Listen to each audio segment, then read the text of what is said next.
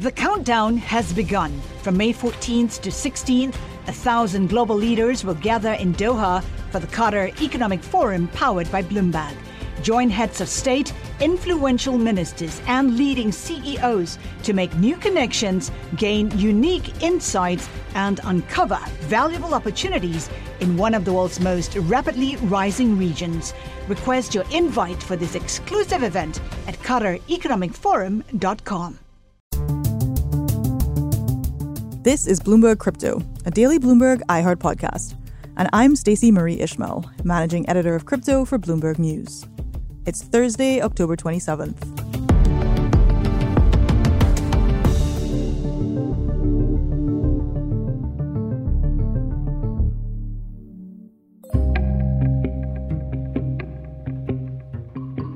Let's say you're a crypto startup trying to raise money from venture capitalists.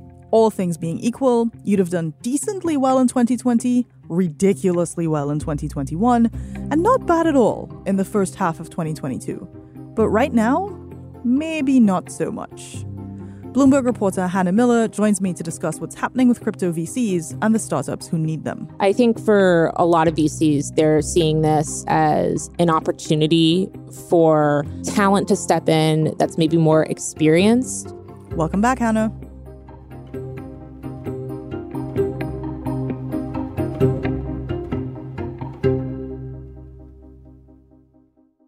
How's life in San Francisco? Life in San Francisco is great. Um, yeah, October is always kind of summery here. So it's actually been warm temperatures as of late. Well, you spoke to our colleague Vildana about the fact that October has also been, historically speaking, like a pretty decent month for crypto markets. And that's, I mean, mixed results given the extent of the crypto winter. But you've also been reporting on an area where October has been a little bit more challenging than maybe folks were expecting, and that is in the venture capital market for and for crypto startup fundraising. What's going on over there? Yeah, so uh, I got some data from PitchBook looking at venture capital funding in the third quarter of 2022 compared to the same period in 2021. And it's a steep drop. It's a 37% decline to $4.4 billion uh, in venture funding for crypto startups. And that's roughly half mm. of the record amount of funding that VCs poured into crypto and blockchain startups in the first quarter of 2022. So it's it's really a bit unsettling, you know, seeing this big drop, but it makes sense considering market conditions. We are in the depths of crypto winter. Uh, there are still a lot of issues within the industry. Uh, and that podcast with Vildana, I referred to October as potentially Uptober in terms of market performance, but it's actually been Hacktober with Yo. a lot of security incidents as of late. DeFi protocols have become an easy target for attackers. That's according to blockchain analysis firm Chainalysis, which estimates around $1.9 billion worth of digital tokens have been stolen in hacks this year, up 58% in the We're talking period. about declines from a record. And kind of if we, you know, VCs will love to say, well, we have a long term view. And so if we take the long term view for a second, we're still talking about money being deployed at levels unthinkable three, four, five years ago because this industry barely existed then, both on the startup side, but also some of the investors who are pouring money into these startups. Talk a little bit about who those venture capitalists are. We've seen big names back the crypto industry. I'm talking about Andreessen Horowitz here, uh, which has massive, massive crypto funds and has a big crypto team dedicated to examining and investing in this industry. Um, we also have other big names. Uh, Electric Capital is one. Uh, they're more crypto focused. Mm. Um, and have also raised a massive fund. Uh, Paradigm, another big crypto name, um, founded by, um, co-founded by Fred Ehrsam from Coinbase, and it's just really interesting to see kind of this growing divide now between generalist VCs, which look at many different industries, back many different areas of tech, versus crypto native VCs. These are firms that specialize in crypto investments. They might have a dedicated research team, dedicated coding team, and these crypto native VCs are very much committed still to the space. This is everything that they, they have hinged their entire investment philosophy right. on blockchain going big. Who are some of those startups? So you've mentioned the venture capitalists, like the big traditional names, the newer but big crypto names. Who are they still investing in, even if they're investing maybe at lower levels than they were this time last year? Yeah, it's been really interesting to see um, a trend where NFT gaming startups are actually scoring uh, big rounds still. Um, in September, we saw Loot Mogul and Improbable um, raise over $100 million. And what's interesting about these startups is that, yes, they use blockchain technology, but it's more to sort, sort of more in the background. Mm-hmm. It, they're not like explicitly crypto startups. They just kind of take advantage of blockchain technology and they're more focused on gaming and the metaverse. So I think a lot of crypto VCs still see gaming as an opportunity to broaden blockchain and crypto's appeal to the main to mainstream consumers. You know, people love games, they love playing them. They're it's a lot more accessible than something like a complicated DeFi platform that might be prone to hacks and bankruptcies.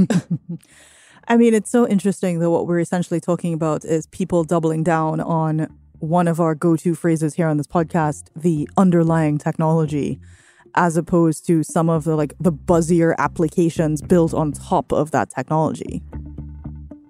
100%. Yeah, it's all about infrastructure and picks and shovels. So we have seen investments raised for companies that are still building on L1 blockchains or even companies that kind of help bridge the gap between Web 2 players mm-hmm. and Web 3. So I recently wrote about a company called Stardust that does that for gaming. Now, when you talk about L1 blockchains, we're talking like, as you say, the picks and shovels, like the Bitcoins, the Ethereums, uh, right? Like those sort of fundamental things. But we've also seen folks like um, Animoca raise money, blockchain.com. How are they still fundraising in this environment? I mean, is it because Animoca is partly a gaming play? Is it something else? Yeah, Animoca is, you know, it, it does fall into that gaming space. Uh, the last round they had was flat. Um, so it wasn't necessarily a down round. I spoke with uh, Yat Siu, who founded Animoca, and he really gave a very rosy picture of what's happening with his company. Uh, he is still very much interested in eventually going public. He is very excited about what lies ahead for blockchain gaming. And he really thinks that crypto winter hasn't actually come for gaming right now. And then you mentioned blockchain.com. Uh, so they were looking to raise a down round uh, re- recently. And we've seen, you know, some shifts there. Um, they just recently did a strategic financing round.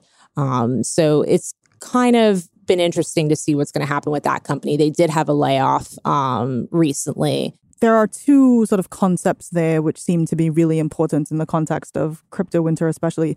The first is a down round. When folks talk about a down round, it's often like, oh my God, he raised a down round. But like, what is it exactly? Yeah, so that's referring to the valuation of a company.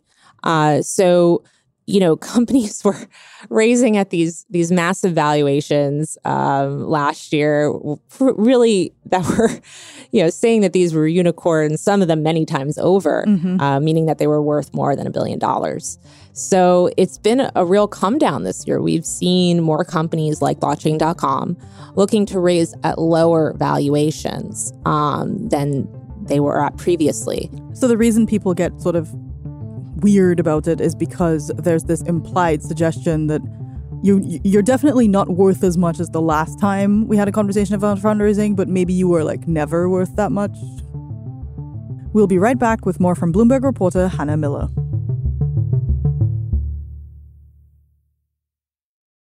The countdown has begun. This May, a thousand global leaders will gather in Doha for the Qatar Economic Forum powered by Bloomberg, held in conjunction with our official partners, the Qatar Ministry of Commerce and Industry and Media City Qatar, and premier sponsor QNB. Join heads of state, influential ministers, and leading CEOs to make new connections and gain unique insights. Learn more at QatarEconomicForum.com.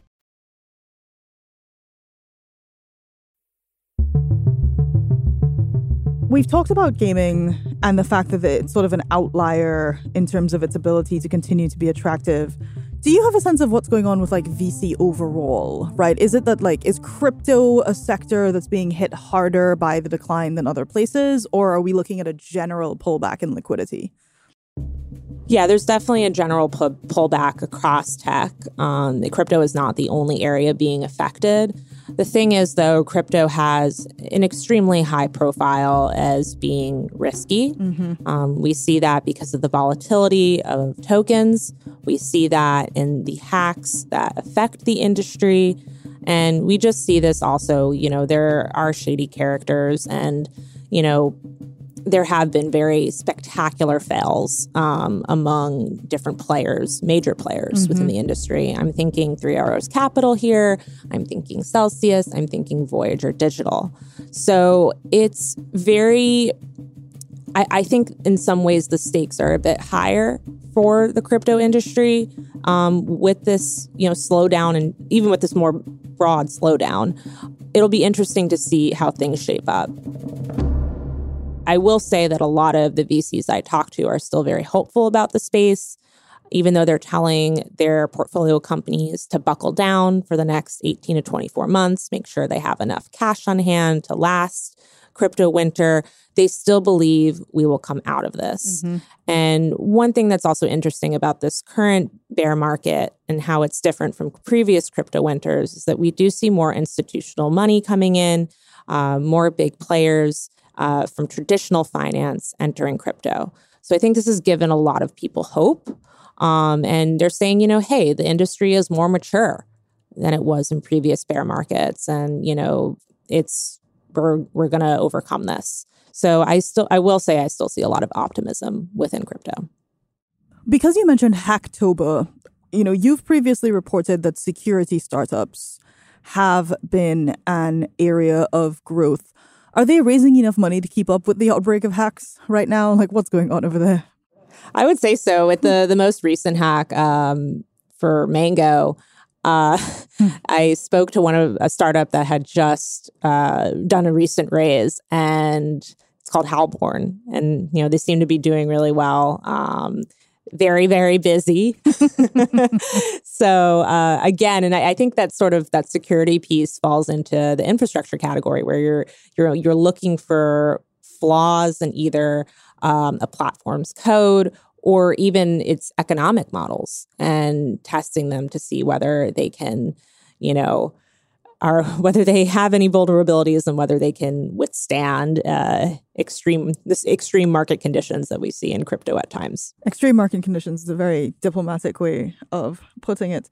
As a sort of a closing thought, you know, we've talked on previous episodes about one of the propositions that the crypto native VCs like to make is that like we we are the experts, like we really know this area inside out. We can provide expert counsel, expert guidance are you hearing at all that in this wave of C-suite departures when, you know, companies like actually really need that expert guidance, are you hearing from either founders or VCs that folks are stepping up in that area?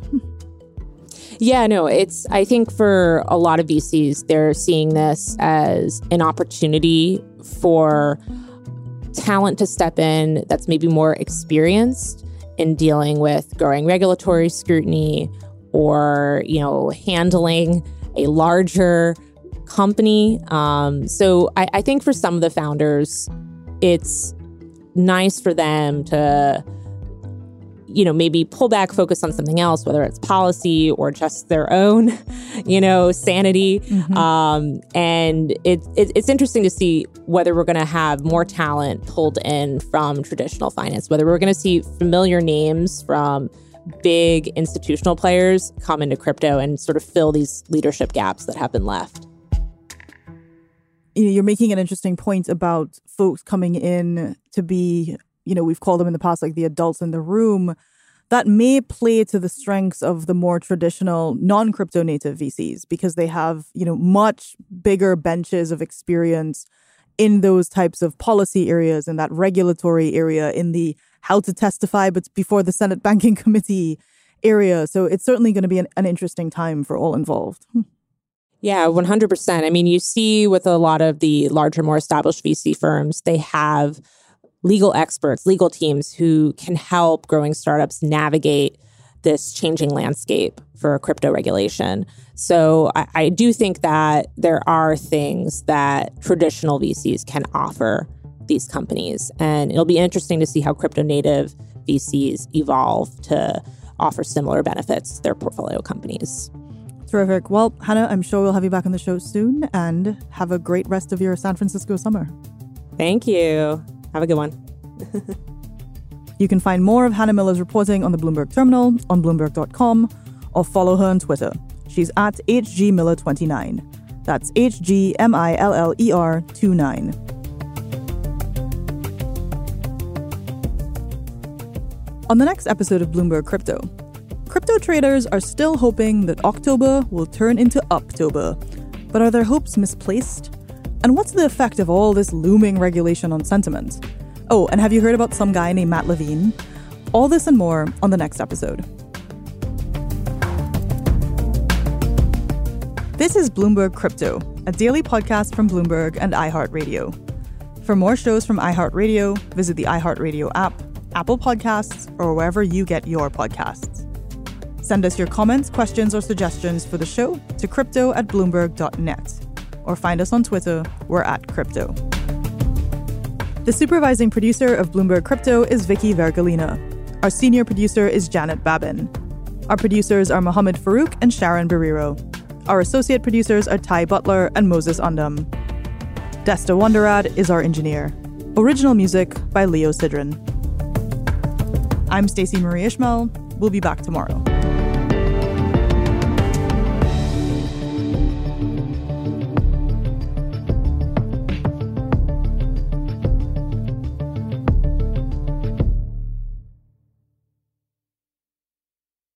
The countdown has begun. From May 14th to 16th, a thousand global leaders will gather in Doha for the Qatar Economic Forum powered by Bloomberg. Join heads of state, influential ministers, and leading CEOs to make new connections, gain unique insights, and uncover valuable opportunities in one of the world's most rapidly rising regions.